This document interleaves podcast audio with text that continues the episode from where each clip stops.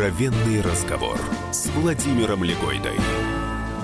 Совместный проект «Радио Комсомольская правда» и телеканала «Спас». И сегодня наш гость – протеерей Павел Великанов. Отец Павел. Здравствуйте. Добрый вечер. Отче, а вы настоятель храма, протеерей, а, православный христианин. А вот как бы вы представили сами, если бы была необходимость, чтобы такое главное о себе вы на сегодняшний день решили бы сообщить? А, я тот, кто все еще старается быть человеком. Требует пояснения. Ну как, э, у каждого человека есть определенный функционал. Каждый играет определенные роли. А, и иногда бывает, что эти роли, эти функции, они оказываются в какой-то момент сильнее, чем сам человек. Для меня, наверное, самое главное понять, а кто я есть на самом деле, и пытаться соответствовать тому пониманию, которое у меня в данный момент есть. И, наверное, вы хотели бы услышать, что я прежде всего себя отождествляю с высоким священническим служением, да? Нет. Или там как преподаватель, или не знаю, как кто еще, как ответственный семьянин, как отец, там, не знаю. Но мне кажется, это все очень важное, но едва ли можно сказать, что вот личность человека, она этим исчерпывается. Мне кажется, это то, что а, помогает раскрыть некую глубину. Но вот пока я не могу сказать, что я до этой глубины дошел и все там понимаю, что происходит, какие очередные выкрутасы могут всплыть на поверхность, или что я могу в самом себе увидеть, ну, что-то совершенно неожиданное, новое. Э, наверное, как-то так. Спасибо. Первая тема – вера. Угу. Очень, я вот наблюдал в храме как такую картину. Молодой священник, только что рукоположенный, э, когда его поставили исповедовать, он исповедовал очень долго и говорил очень много сам, всякий раз. Ну, вот невольно был свидетелем. А через год он говорил уже сам меньше, э, и исповедь длилась ну, вот столько, сколько человек так сказать, исповедовавшийся говорил. Я сейчас не об этом конкретном батюшке, а о том, что это, вы знаете, такой пример. Очевидно, что какой-то путь священнический вот за этот год, там, я не помню, полгода был пройден. А вот вы, как священник, вот сегодня, а, чему вы не равны? Или в чем вы себе к священнику не равны там, в начале своего священнического служения? Что изменилось? Я думаю, что изменилось отношение к церкви как таковой. К церкви. Потому что раньше церковь виделась как нечто ну, все-таки внешнее по отношению к тебе. Это определенная иерархия, это священначалие, в том числе. Угу. Это догматы, это определенные нравственные установки. А, и было ощущение, что все это над тобою – вот это такая некая большая, большое такое тяжелое грозовое облако, угу. которое над тобой висит, и ты, так скажем, ну, хочешь не хочешь, но ты должен под него подстраиваться. Сейчас у меня другое все-таки переживание церкви. А, и переживание церкви такое, что э, церковь там, где между мной и тобой возникает ощущение того, что есть еще и третий, что между нами действует тот, ну, в кого мы верим, кому мы служим. И без разницы, кто это. Но вот если между вами происходит какая-то эта искра, пробивает. Вы знаете, как люди влюбленные, да, понимают друг друга? Угу. Вот, они встретились, оп, между ними что-то пробило. И дальше, понятно, начинается некая новая история. Так вот, э, когда между э, тобою, между мной конкретно и другим человеком вот пробивается какая-то божественная искра, угу. для меня это и есть церковь. И это для меня то самое, наверное, главное, чего хотелось бы не потерять, вокруг чего хотелось бы выстраивать все отношения. Ну, а что на этом выстраивается? На этом отношения выстраиваются. Отношения, которые, хочется надеяться, что в церкви в идеале они должны быть другими, нежели чем э, не в церкви, нежели чем за ее пределами. Откровенный разговор с Владимиром Легойдой. Гость программы – главный редактор портала богослов.ру протеерей Павел Великанов. Ну, я не могу не, не сказать, что мне пришло на ум, когда я вас слушал, что где двое или трое собраны во имя мое, там и я среди них. Это, в общем, ну, вот, чуть-чуть по-другому вы да. сказали, но, но это ну, об этом же, Конечно, да? это, же, это об этом же, но, но очень... эти, эти слова, это, эти хорошие, это правильная теория. Вот, да, я понимаю. Когда да, она опускается вы... в практику, да. ты понимаешь, что э, церковь – это далеко не всегда то, э, что люди привыкают воспринимать именно как церковь. Угу. Потому что можно всю жизнь жить в церкви, вот, и так оставаться недовоцерковленным или перевоцерковленным. Тут разные градации возможны.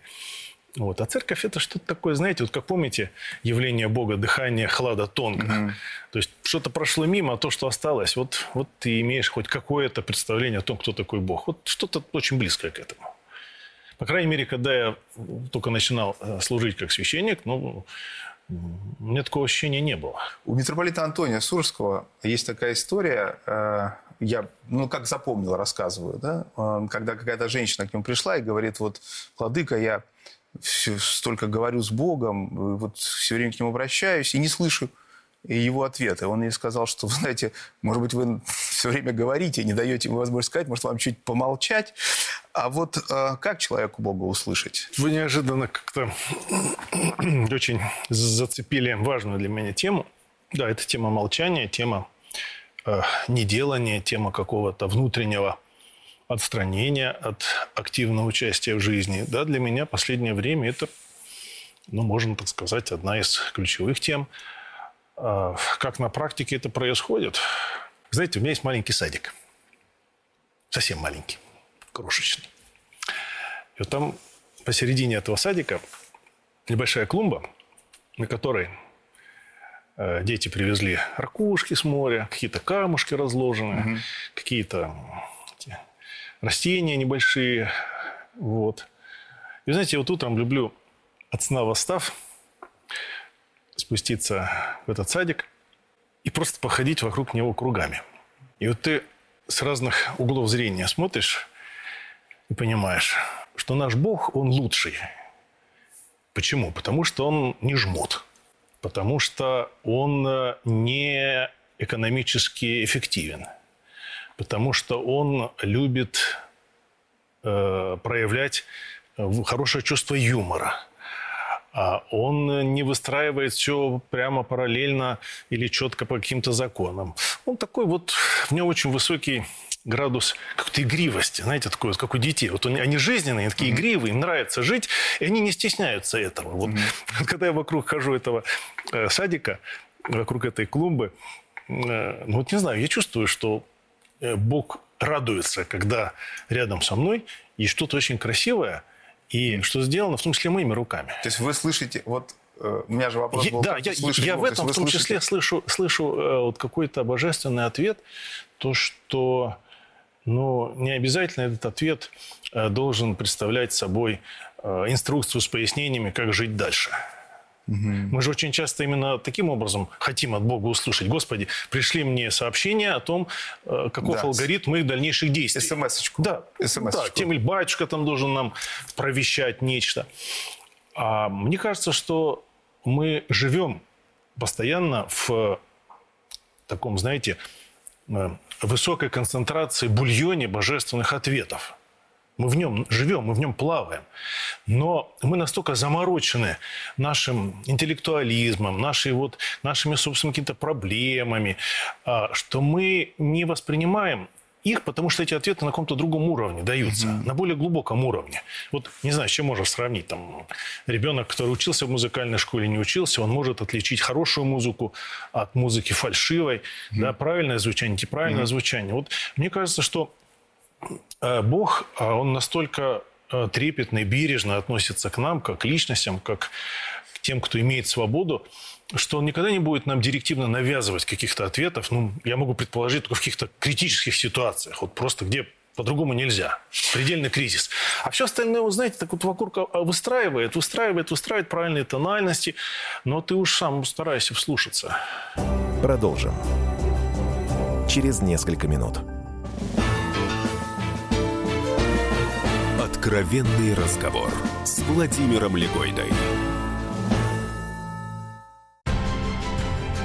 Будьте всегда в курсе событий.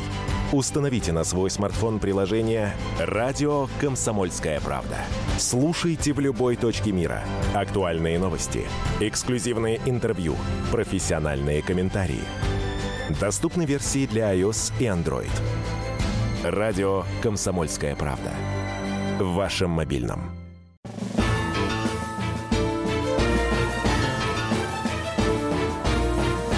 Откровенный разговор с Владимиром Легойдой.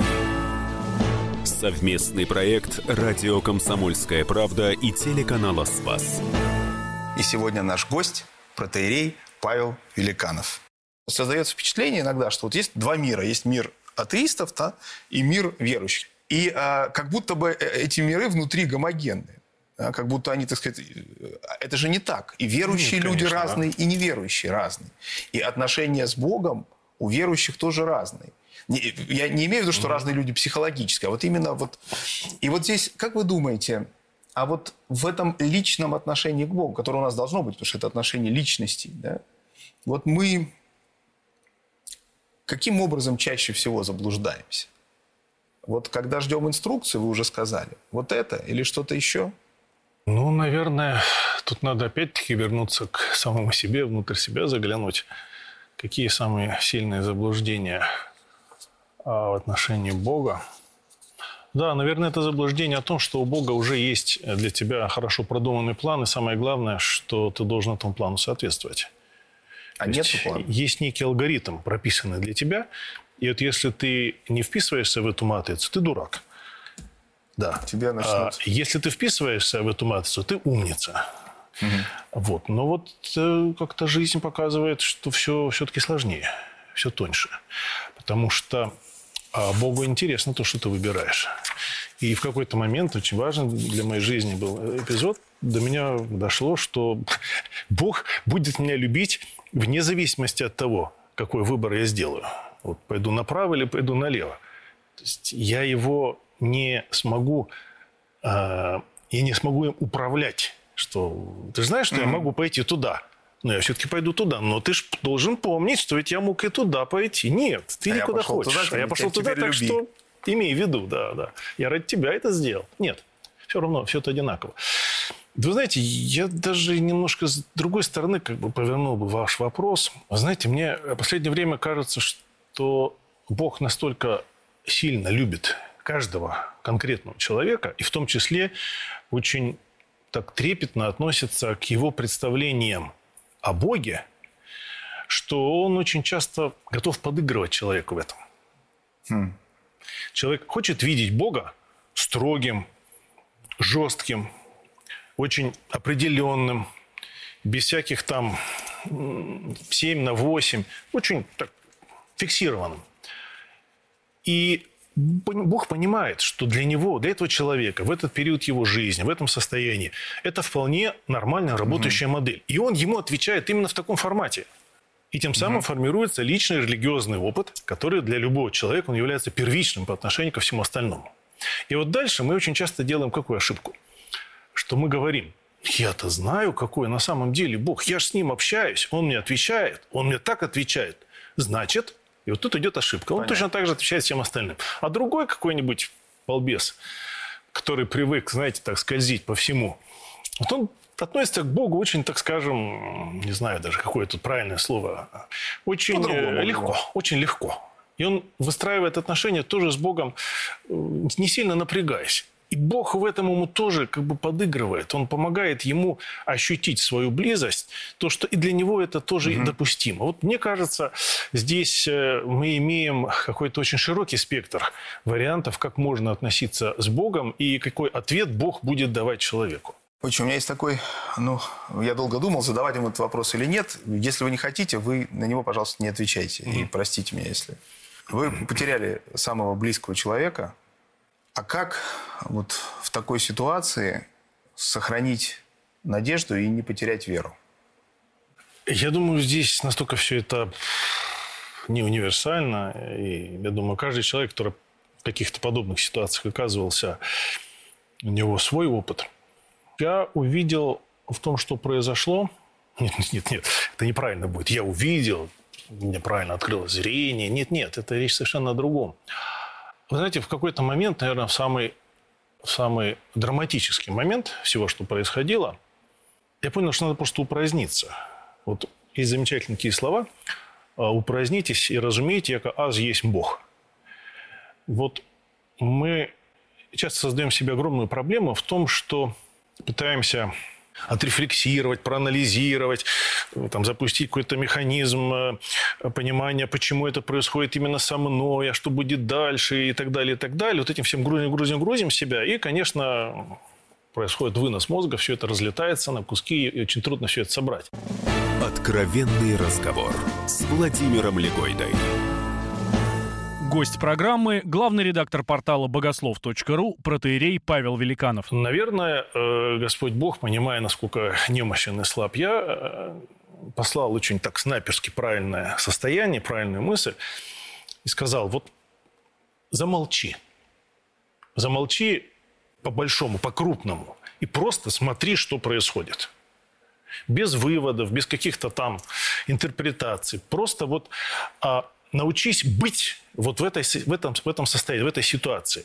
В ситуации, когда, по идее, надо кричать, когда надо биться головой об стенку, когда надо каким-то образом реагировать адекватно. Просто вот ты такой, со своими грехами, страстями, немощами, страхами и всем прочим. Просто согласись с тем, что ты вот сейчас такой, и дальше отпусти свое внутреннее состояние, как оно есть. Пусть оно идет. И, знаете, здесь было какое-то исключительное ощущение присутствия Бога в этой всей драме, в этой всей трагедии. Потому что в каких-то же мелочах оно проявлялось, как все выстраивалось, как...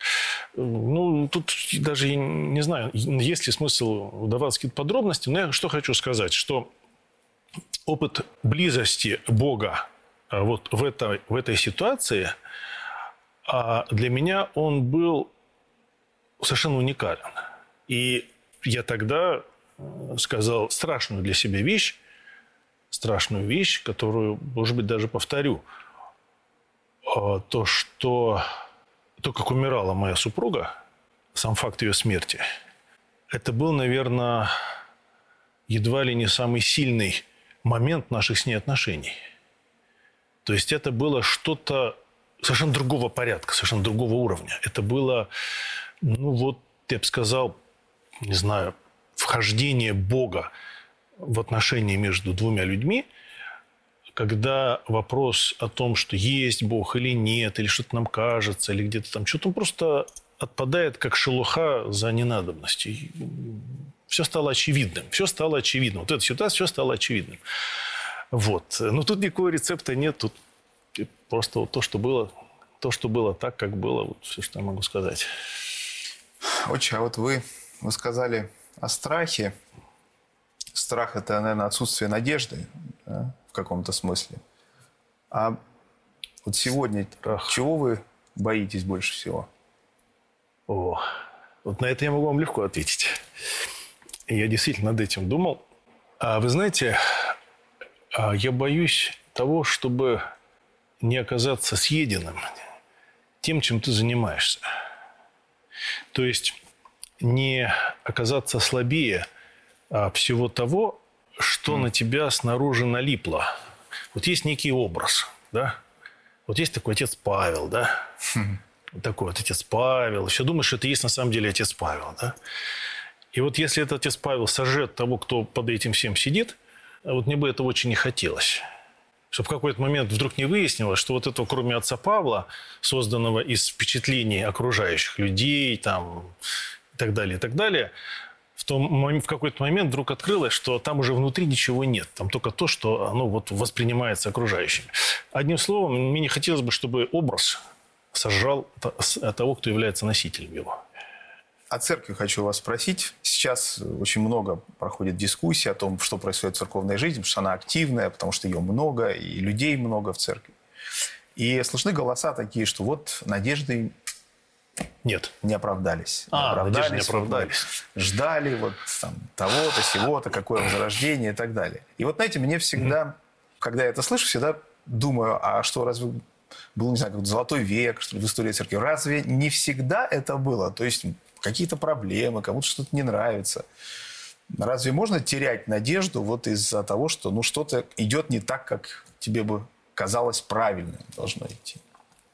Ой, это такая тема большая, сложная, злободневная. Сложная, Но... злободневная, да, большая не получится.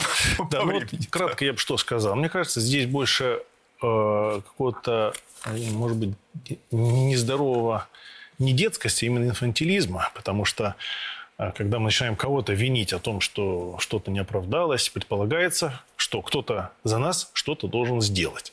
То есть церковь это опять-таки вот что-то там где-то там и там происходит, и мы имеем право, собор, да, и мы, мы, мы имеем право сказать, не, ребят, ну нам не нравится, что вы делаете. Да нет, ребят, церковь это вы.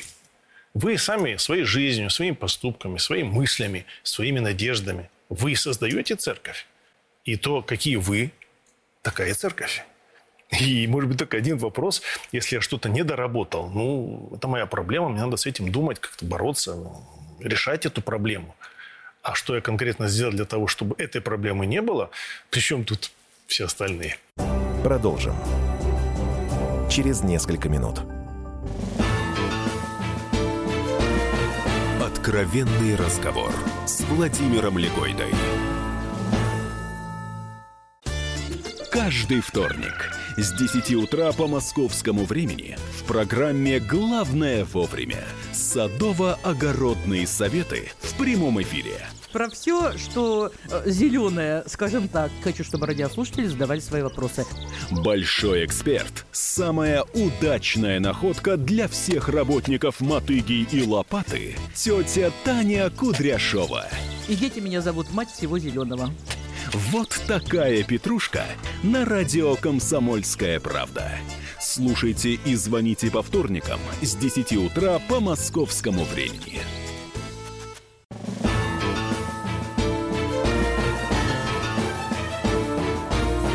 Откровенный разговор с Владимиром Легойдой. Совместный проект «Радио Комсомольская правда» и телеканала «Спас».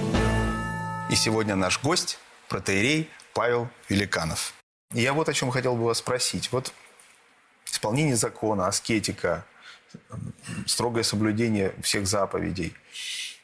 Все это дискуссия в рамках попытки ответить на вопрос, что значит быть христианином. Да? И сегодня часто говорят о том, что, ну вот, есть там вещи важные и неважные. Это так, конечно, так, mm-hmm. да, но вот вопрос меры, границы, да, что, что терпимо, а что нет. Разве существует пропасть между, скажем, э, несоблюдением пищевых ограничений и нравственным падением? Я не говорю разница, я понимаю, что разница существует, но пропасть. Ведь это связанные вещи. А когда вы знаете, вот мне кажется, что есть синдром неофита, а есть mm синдром антинеофита, когда человек с радостным криком в коньяк мясо не кладут, не является ли это, так сказать, обратной стороной такого э, узкого, так сказать, понимания? Вы затрагиваете такую тему, на которую нет у меня линейного ответа такого, прям, чтобы вам в лоб дайте, вы сказали, да, хорошо, это правильно. Почему? Потому что у меня тоже нет, я потому спрашиваю. Я считаю, что нет э, ничего страшного в том, что каждый человек в меру своего духовного возраста, в меру своего физического возраста, меры той ответственности, которую он готов на себя взять, он все-таки сам для себя должен определить модус своего присутствия в церкви и того, насколько те или иные э, требования церковной дисциплины – в данном его случае они исполнимы. Это звучит, да, это звучит э, как вызов. Почему? Потому что мы привыкли к тому, что вот есть некие жесткие границы, в которых должны находиться все. А, но мне кажется, что христианство, оно тем и отличается от любой другой религии а, бесконечным уважением не только к свободе человека выбирать, но и к тому праву, которое у человека есть задавать вопрос, а в отношении меня оно сколько эффективно работает, не работает. Вот это вот рассуждение, оно ага. давно уже стало частью э, жизни. Я скорее о другом хотел сказать, что вот именно о том, что есть вот неофитство, как такая, может быть, излишняя ревность, а есть вот антинеофитство, и оно не менее опа- а может быть даже более опасно, да, потому что в неофитстве ты все-таки к себе очень высоко, с высокой планкой требования относишься. А здесь, знаете, такое вот расслабленное состояние. Человек – существо психосоматическое. Это точно, Знаете, да. и вот это вот, а, а, понимаете, вот вы говорите, человек должен определять, если он ошибается, а если он не в состоянии сам определить. Слушайте, так это прекрасно. Вот, ну, хорошо, да, он ошибается. И что? Что, все рухнуло? Нет. Нет, ничего не рухнуло. Да, он ошибается, да, ему Господь полбу даст. Почему мы из этого процесса вдруг изымаем Господа Бога, ради которого все это делается?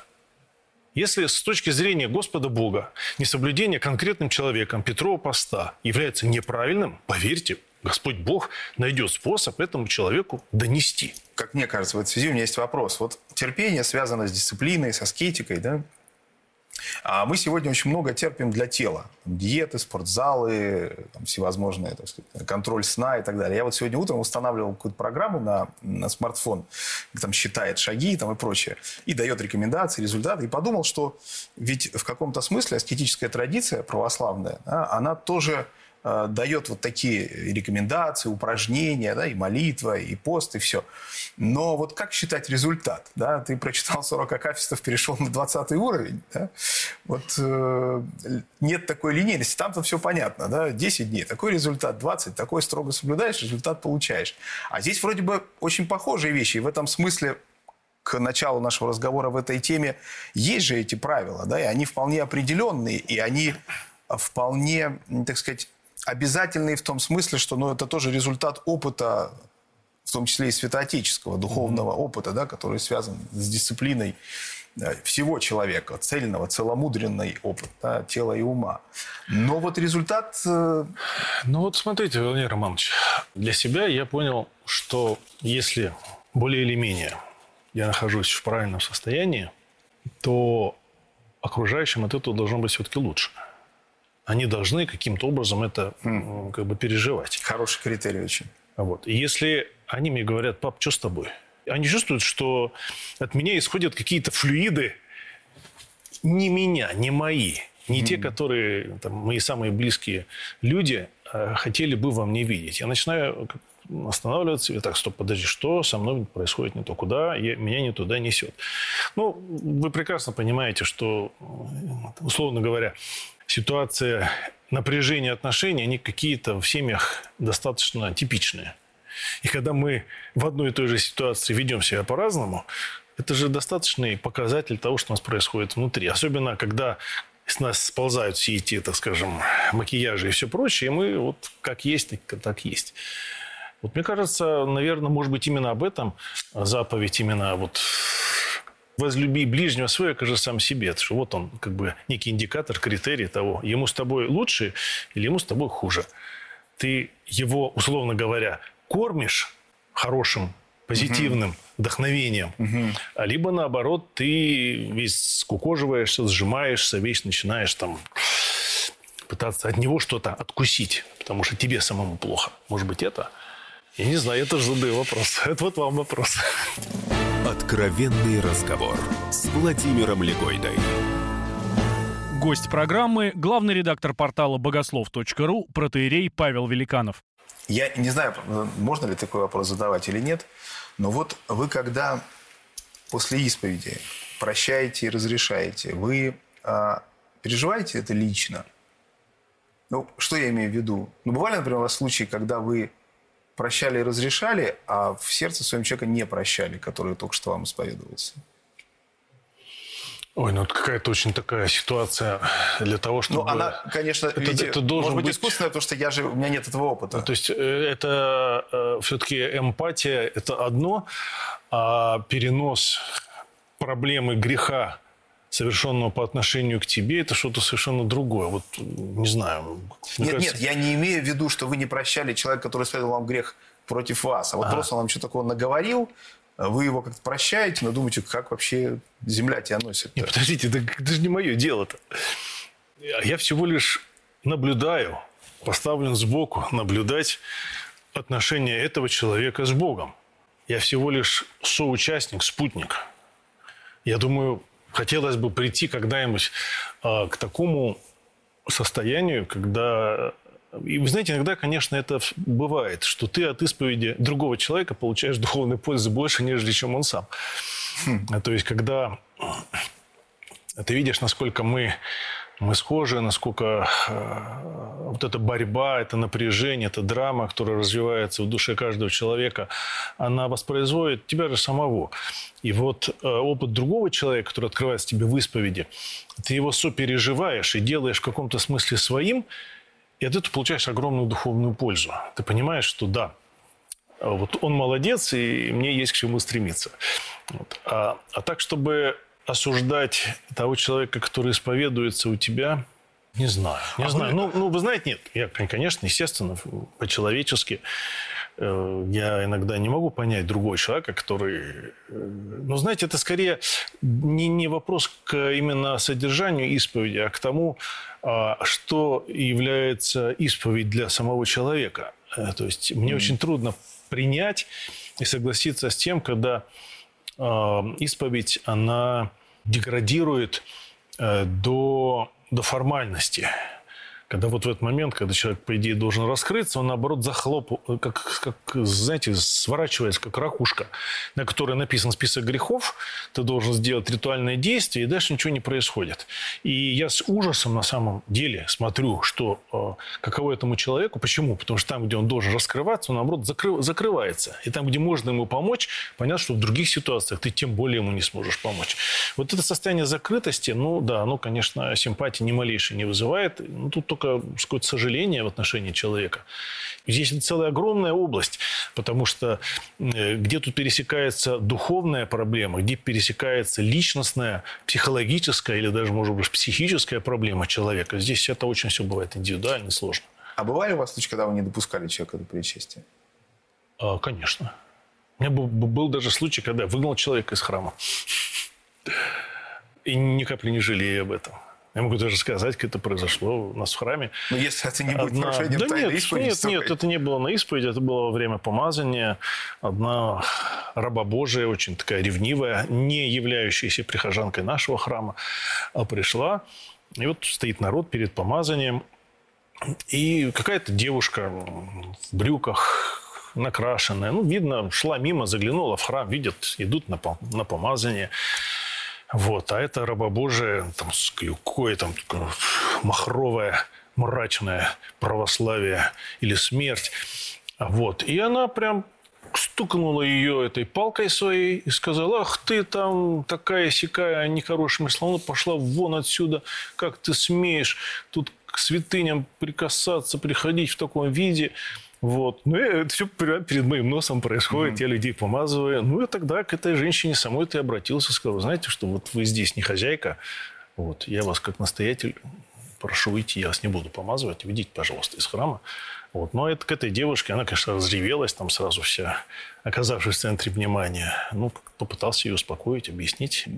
Понимаю то, о чем вы говорите, но а, и понимаю, что правильно, и вообще все Евангелие нам говорит и о внимании к грешникам, или там к людям, которые не понимают, вот, там, где они находятся. Действительно, может, девушка вообще первый раз в жизни в храм зашла, и, и, наверное, все правильно, что это так произошло. Но смотрите, а не получается ли так, что проявив понимание, сочувствие и жалость к этой девушке, вы не проявили его к этой женщине с клюкой? Ведь на самом деле обе заблуждаются. Но одну вы пожалели, а вторую нет. Ну да, соглашусь с вами. И что делать? Наверное, в оправдание себе я бы сказал так, что девушка в этой ситуации, она все-таки была более восприимчива, нежели чем э, вот эта женщина, абсолютно уверенная в своей правильности, что она имеет право вот в храме таким образом распоряжаться. Ну, не и имеет, конечно. Она не имеет, конечно, не имеет, естественно. Конечно. Но она же в этом уверена. И, может быть, для нее как раз-таки... Я надеюсь, надеюсь, что для нее такая реакция э, агрессивная с моей стороны, она, может, послужила поводом задуматься о чем-то, что ну, больше оно у нас в храме не появлялось. Продолжим. Через несколько минут. Откровенный разговор с Владимиром Легойдой. Товарищ адвокат! Адвокат! Спокойно, спокойно. Народного адвоката Леонида Альшанского хватит на всех. Юридические консультации в прямом эфире. Слушайте и звоните по субботам с 16 часов по московскому времени.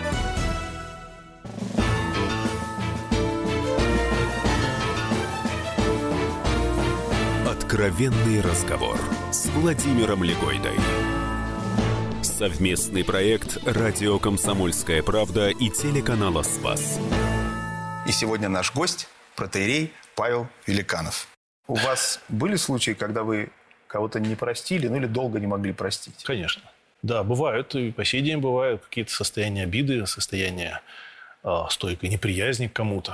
То есть это какие-то тот самый хлам, та самая гниль душевная, которая, ну, есть, вот с ней понятно, что в Царство Божие не попадешь, но благодарение Богу, что пока еще живы, значит, есть надежда, есть понимание, что это, от этого надо избавляться. А потом здесь, знаете, все-таки вот это действие благодати Божией, вот этой вот искры, которая пробивается между людьми, когда это приходит, угу. то, конечно, оно прям переворачивает очень многие вещи.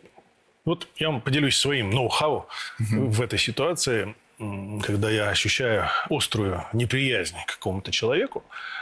Я стараюсь чаще его поминать, вот в первую очередь, когда поминаешь своих родных, близких, вот прям заставлять себя и многократно происходило, что этот человек неожиданно вдруг разворачивался какой-то такой своей теневой стороной, раньше для тебя закрытой, что ты говорил про себя, слушай, ну дурак же я, что же я одно видел, а другого-то не видел.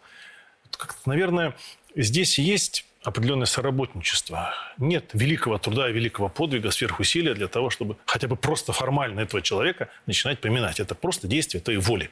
Но Господь, видя твое благое произволение, Он начинает в этом опять-таки тебе подыгрывать, подстраивать ситуацию так, чтобы ты э, ту проблему, которая у тебя в душе никак не может разрешиться, помочь тебе разрешить. Любовь у нас осталась.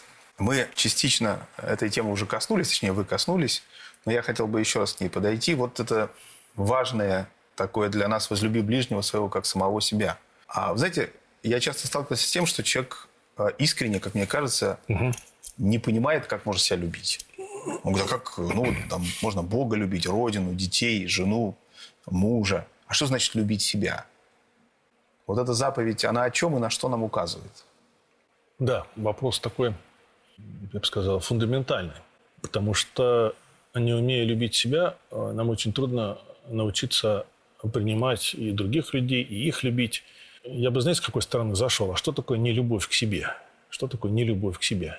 И почему, например, христианская подвиг, христианский подвиг, это вовсе не тождественный не любви к себе. Это как раз есть любовь к себе. А вот, а вот для того, чтобы э, любить себя, надо понять, а я, а я это кто? Потому что нас очень много «я». И в самом начале нашей беседы э, мы говорили о том, что мне очень хотелось бы познакомиться с самим собой. Вот, наверное, прежде чем э, ставить вопрос «любить себя», надо понять, а какого «я» я хочу полюбить и как его правильно полюбить.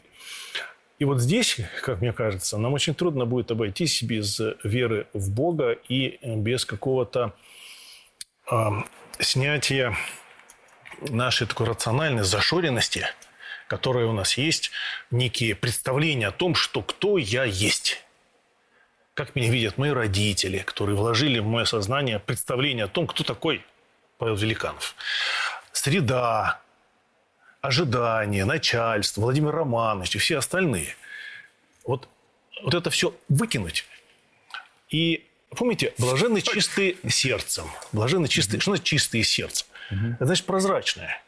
Человек, который может заглянуть и увидеть, вот, что внутри у него, это как бы досознательное, до, без какой-то э, рациональной рефлексии, воспринятия самого себя, своего сердца, что в нем живет, чем он живет.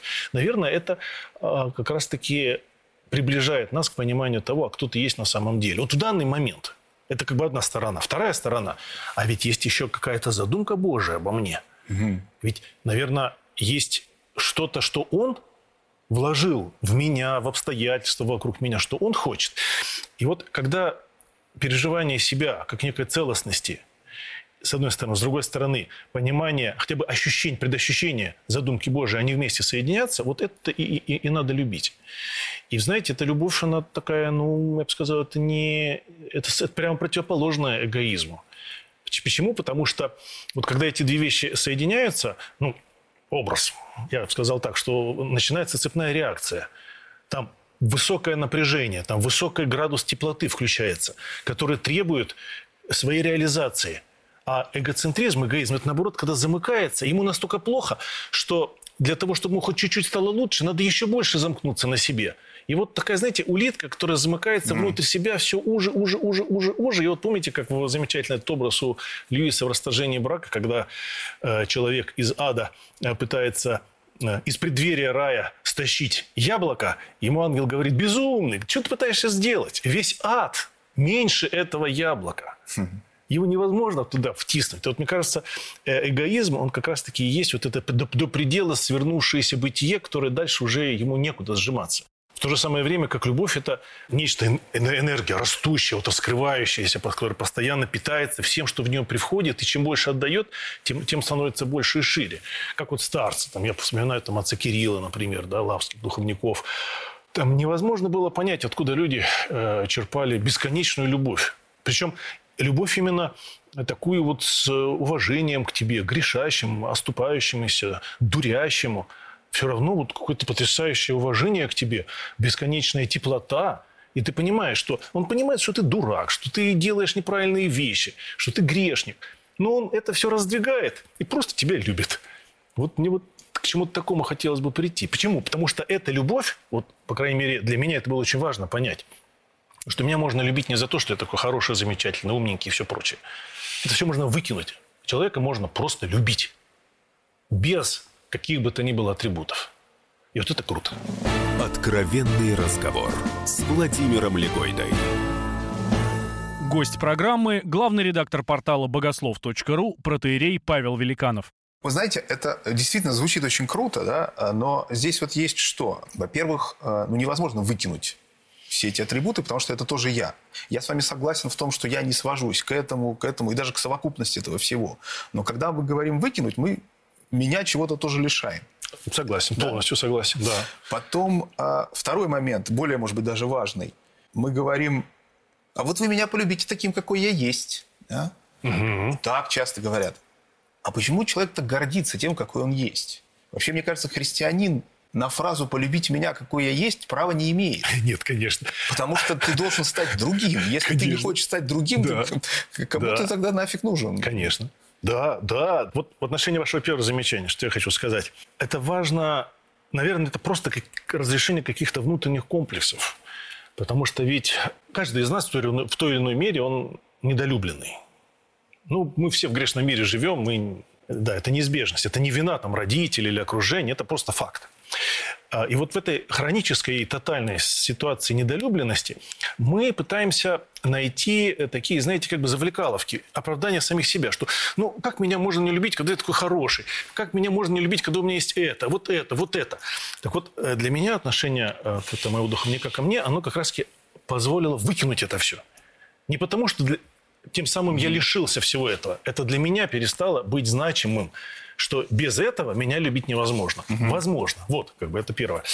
А, а второе, послушайте, так как только появляется требование чего бы то ни было, про любовь мы уже забыли. Mm. Потому что любое требование – это противоположность свободы. Вас либо любят свободно, несмотря на, либо вас не любят. И вы не можете требовать полюбить меня таким, какой я есть. Потому что это как раз-таки, ну извините меня, это, это же манипуляция это классическая манипуляция. Я не хочу становиться другим, потому что я хочу быть только потребителем вашей любви. Мне нужна ваша любовь, я хочу ей питаться, но я не собираюсь ничего вам в ответ давать. Да, я знаю, что вам будет больно, я знаю, что вам будет плохо, но вы меня должны любить таким, какой я есть. Нет, это неправильно. В финале вот что хочу вас спросить. У замечательного писателя-христианина Сергея Фуделя есть мысль о темном двойнике церкви. Да, вот о том зле, которое присутствует в нашей жизни и там, я не знаю, в Евангелии это Иуда, да, который был с, 12. И вот в церкви тоже есть, в нашей церковной жизни, не в церкви, да, конечно, как в теле Христова, но в церковной жизни есть вот это зло. И всегда было, и всегда будет в земной истории. Да? Вот как к нему относиться? Я хочу вас попросить поставить точку в предложении в этой связи, имея в виду следующее. Вот как относиться к этому злу? С одной стороны, зло должно быть названо злом и обличено. С другой стороны, Евангелие нам говорит, что не дело человека пытаться повыдергивать плевелы, потому что вместе с ними можно выдернуть и пшеницу. И это нужно оставить, так сказать, до жатвы. Вот что делать с этим темным двойником церкви? Обличить нельзя промолчать. Где вы поставите точку? А я бы вообще перечеркнул эти все три слова. Мне они все не нравятся. Мне кажется, самое лучшее обличение зла в церкви – это ты сам, когда в тебе действует обличающий. Вот мера прозрачности каждого из нас э, не темному двойнику церкви, а тому, кто является ее главой, это, наверное, и есть самый лучший ответ. То есть, когда все, условно говоря, в комнате мрачно, то какая разница кричать о том, что мрачно, или ругать тех, кто виноват в том, что мрачно. Может быть, лучше прийти хотя бы с фонариком, и вот этим фонариком светить там, где без света уже никак никуда. Это был протеерей Павел Великанов тот, кто, по его собственным словам, пытается остаться человеком. Откровенный разговор с Владимиром Легойдой. Проблемы, которые вас волнуют. Авторы, которым вы доверяете. По сути дела, на радио «Комсомольская правда». Дмитрий Потапенко. По пятницам с 7 вечера по московскому времени.